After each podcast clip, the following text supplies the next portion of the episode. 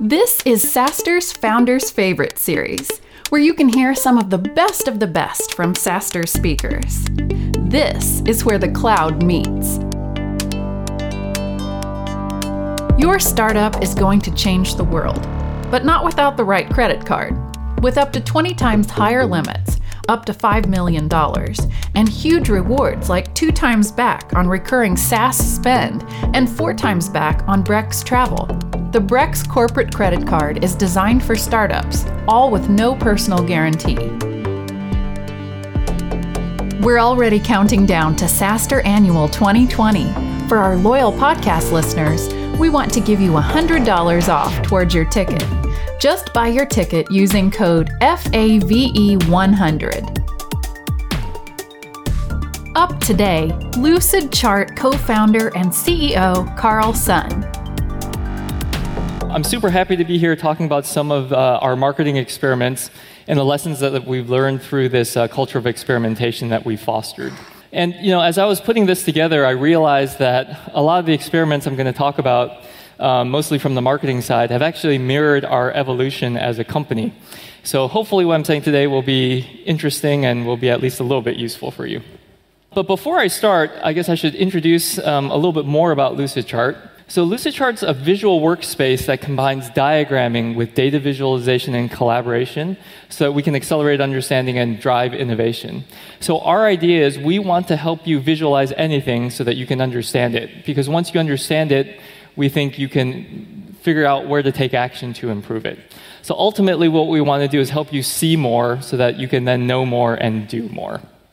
Uh, a little bit more about us. You know, we are based in Salt Lake City, Utah. We have over 500 employees now, over 15 million users spread across over 180 countries, and we're represented in 96% of the Fortune 500 companies and adding about 700,000 users every month.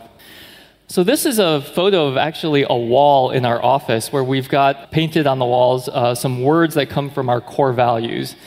And two of our core values are actually innovation in everything that we do, and then also this idea of individual empowerment, initiative, and ownership.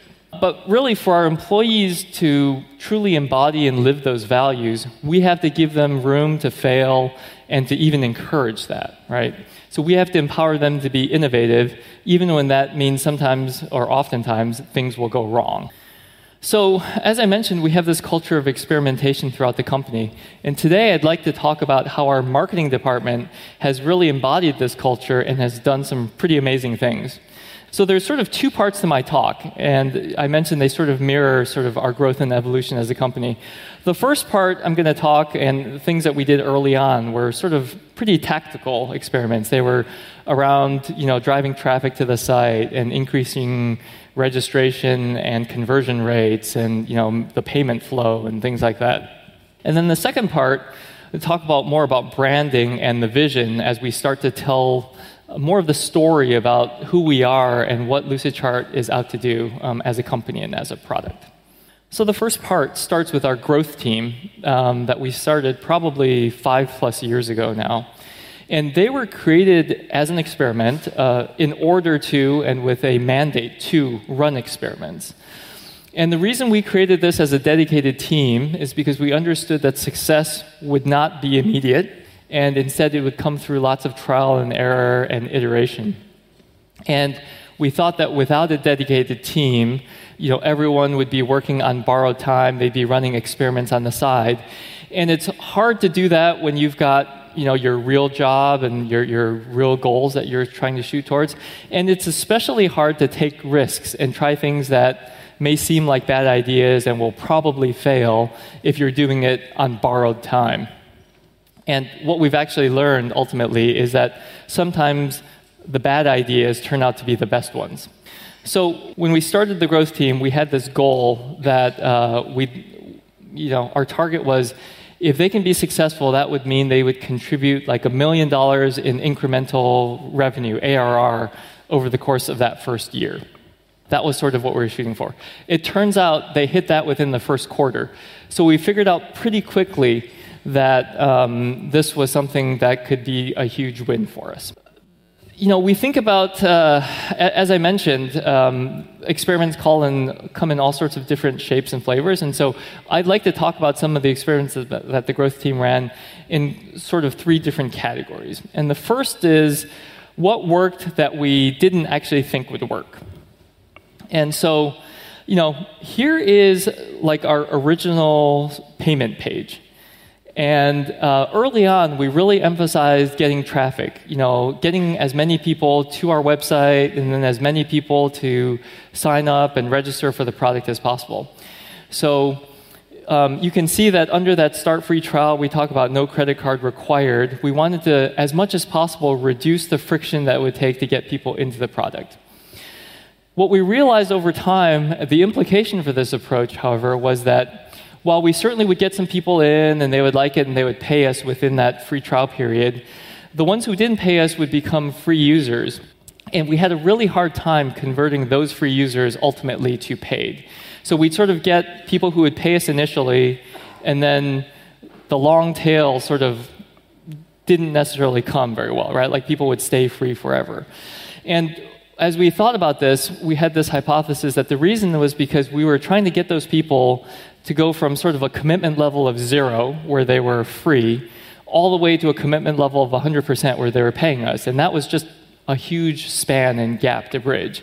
And so we had this idea well, what if we could get some of that commitment level early on? Like those of you who, you know, maybe in sales like are familiar with this approach. I don't come from that background, but this idea of you're not just giving things to customers or users, you're asking for something in return. So we wanted to raise their commitment level a little bit, call it take them from zero to 40 first. And then later on, if we were going to ask them to pay, then taking them from 40 to 100 would be an easier gap than trying to take them from here all the way. So, to do this, there was this hypothesis that maybe we should require a credit card to start a trial. To be clear, there was obviously a trade off here. When you ask for people to enter a credit card, a lot of people will get there and they say, No, I'm not going to do that. Um, I myself do that when I get to a lot of places. You know, there's that level of, well, am I going to forget to, you know, cancel or all, all that kind of stuff. So there's a definite trade off, and we realized that. We would lose people who had sort of low or no commitment. But at the same time, what we would get is we would get people who were sort of higher quality level. So, to do that, this was the next iteration of the page, and we ran this experiment where we required a credit card on trials, but we did it in stages. So, first, we only ran it with our basic and pro subscriptions, which are basically our lower risk individual um, subscriptions. And then when we saw that had some success, we then shifted it over to the team subscription level as well. And we also originally started only on this pricing page in this flow. There are all sorts of different flows on our website where you can get into the product and, and pay us. Uh, but ultimately, we ended up rolling it out you know, across the entire site. And from there, we even continued to iterate on the exact wording of how we phrase things, um, and even the number of days to offer as part of the free trial. There was like the seven day trial, or the 15 day trial, or the 14 day trial. These changes ultimately on, on the pricing page ended up um, back in the day for us contributing about $500,000 of incremental revenue in just 12 months, which was a huge win for us back at the time. And overall, it increased payments by 25%, which is obviously, you know, great. And it came with a lot of original skepticism. Like a lot of people thought that by requiring that credit card, we'd turn people off. I was actually one of those people. I was against this approach. I said, well, let's try it, but I don't like it. But by doing it, we realized that this was actually a huge win, not only from a revenue perspective, but I think actually from a user experience perspective as well, because we could figure out which customers were actually really interested in our product, and then we could tailor our efforts to serve them a little bit better.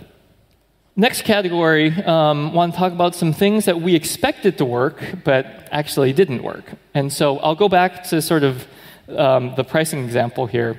And I mentioned that um, we had started the company with this idea of just getting people in. So, getting as many people to the site and then getting as many people registering. And then after they registered, you know, we'd work on getting them to, you know, convert over time. And so we had this big emphasis on free. So you'll see the, you know, what's circled here, a start of free trial, and even where we talk about payment, you know, the, the amount they would pay us is in like really small font. We're trying to de-emphasize that so like people don't think they have to pay us a lot of money.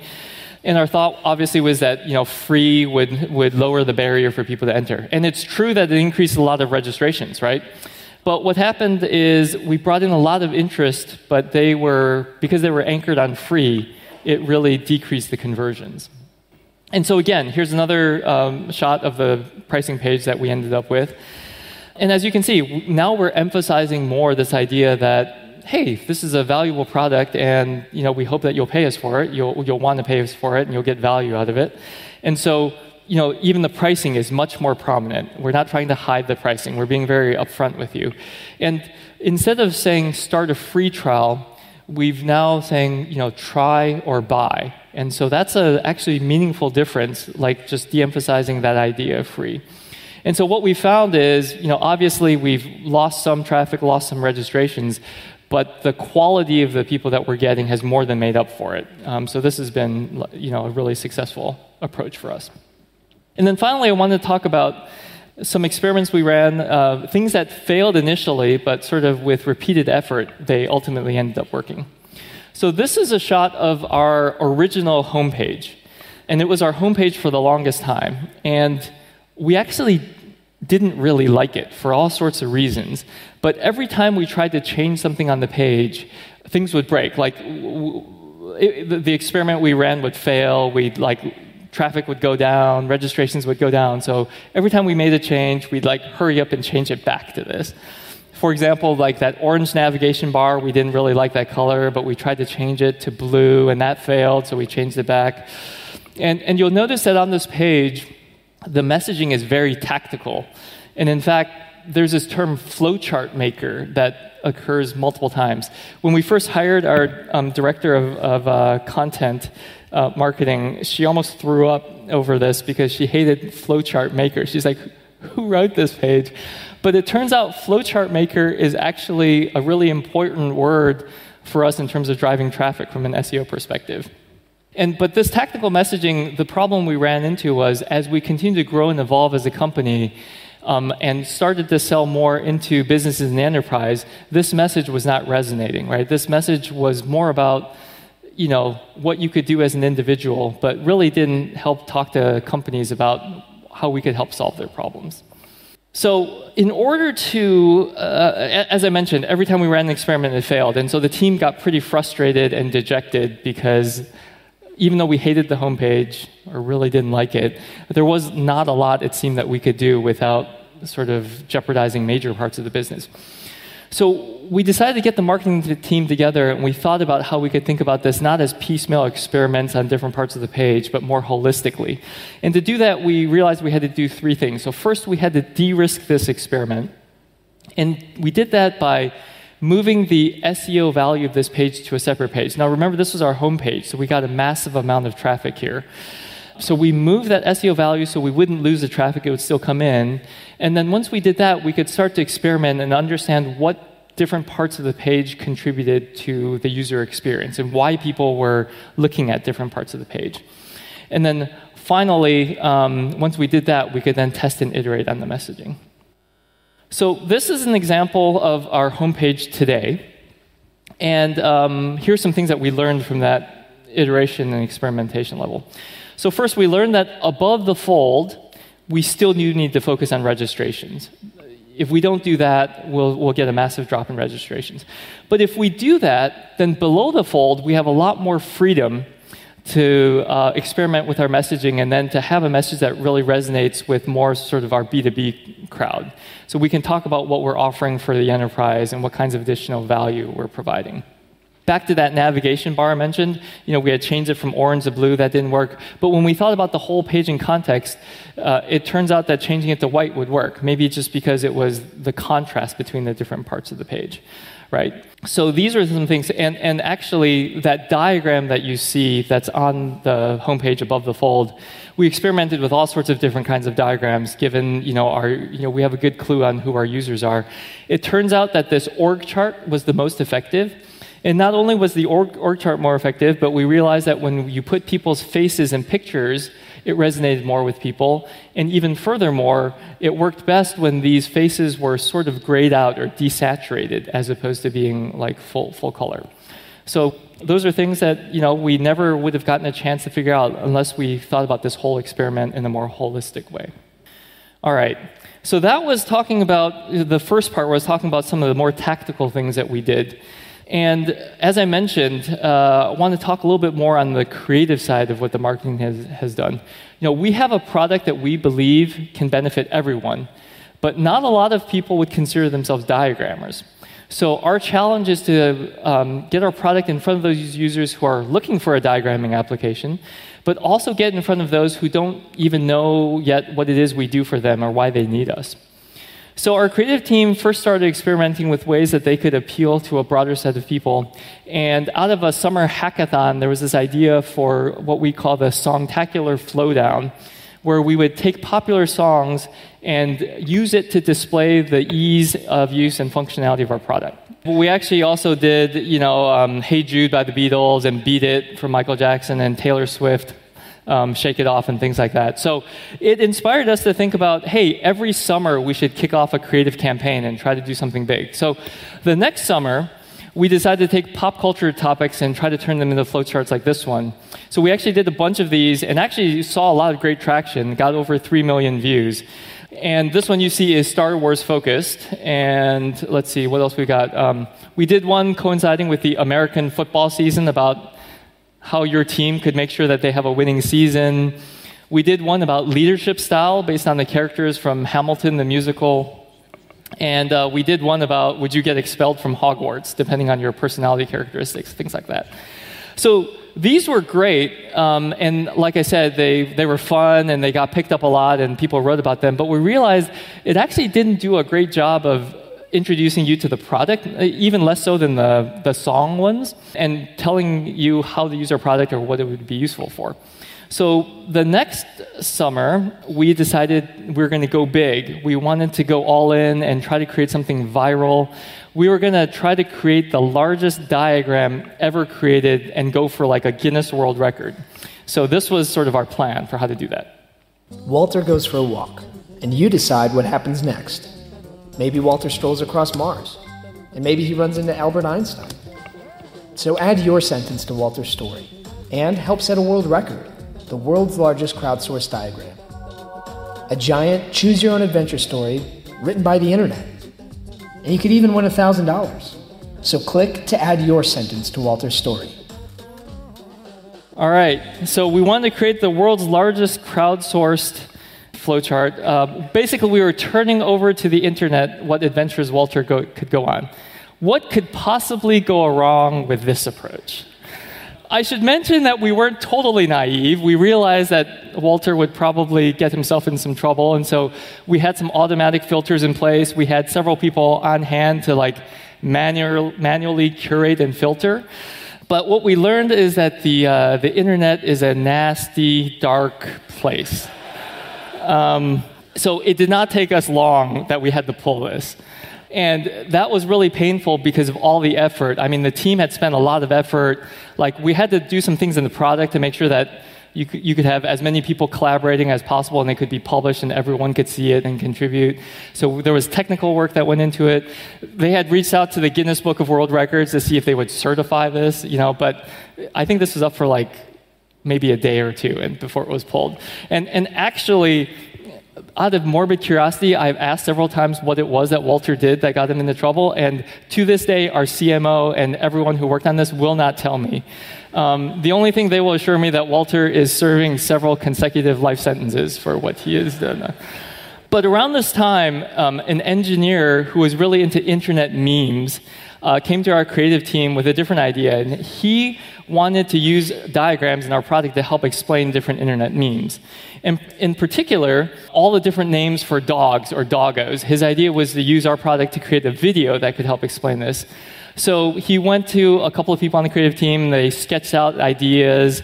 Um, they realized that they needed to do something low fidelity to stay true to this community. And then they spent a couple days pulling it together. And after they created the video, they stopped our CMO in the hallway, who was still recovering from Walter's episode and said, Hey, we have this thing, we want to try it out. What do you think? We think it could be fun. And this is sort of what they played for him. This is a doggo. A small doggo is a pupper. Here's a sad pupper. But a big old pupper, that's actually a doggo. Not to be confused with a big old doggo, because that's a woofer. But if it's just a small woofer, then it's actually a doggo. And do not pet a snip snap doggo. Sometimes a pupper is a real small pupper, and that's a yapper. But then it grows up to be a big old yapper, and that's a pupper. Now, a big old woofer is no longer a woofer, it's a floofer. If it eats a humans, then it's a grizzlord. Stay away. A floofer won't eat a humans, and a small floofer is just a woofer. Duh. There are many, many doggo species, like common doggo, also known as doge. Special doggo is rare and very special. Other doggos could be a wrinkler, or a corgo, or a shub, or a long doggo, or a puggo, or a party puggo. Doggos do things. A doggo in the water is an aqua doggo. A woofer in the water is a subwoofer. Lots of bork bork snarl makes for a heckin' angry woofer. A doggo in a costume is bamboozled. Sometimes they're doing me a frighten. This is Trash Boy. This is Doggos Making Puppers. This is a very fast doggo running at incredible high speed. Diagram your doggos and anything else with Lucidchart. So, you know, this was sort of a random idea, and we decided to put it out there, and we're like, okay, if it gets 50,000 views, that would be a huge success. Within a couple of days, it got 33 million views, and we had not done a single thing to push it. So we were flabbergasted, and, we're, and so of course we thought, wow, how can we rec- recreate this? What can we do? So we continued down the animal vein and saw quite a bit of success, not quite to the doggo level, but really, really well. So we did burbs and snecks, and honestly, I'm not an internet meme guy, but anyways, they performed really well. And then, uh, you know, we branched away uh, beyond animals as well, and we did one on Fortnite, which worked really well, it was really popular, and we did one on Star Wars, which actually didn't work. But we continue to iterate on this, and uh, this campaign is called Lucidchart Explains the Internet, and it now has over 280 million views. And actually, it was recognized uh, by Adweek last year as, quote, the only ad campaign that truly mattered in 2018.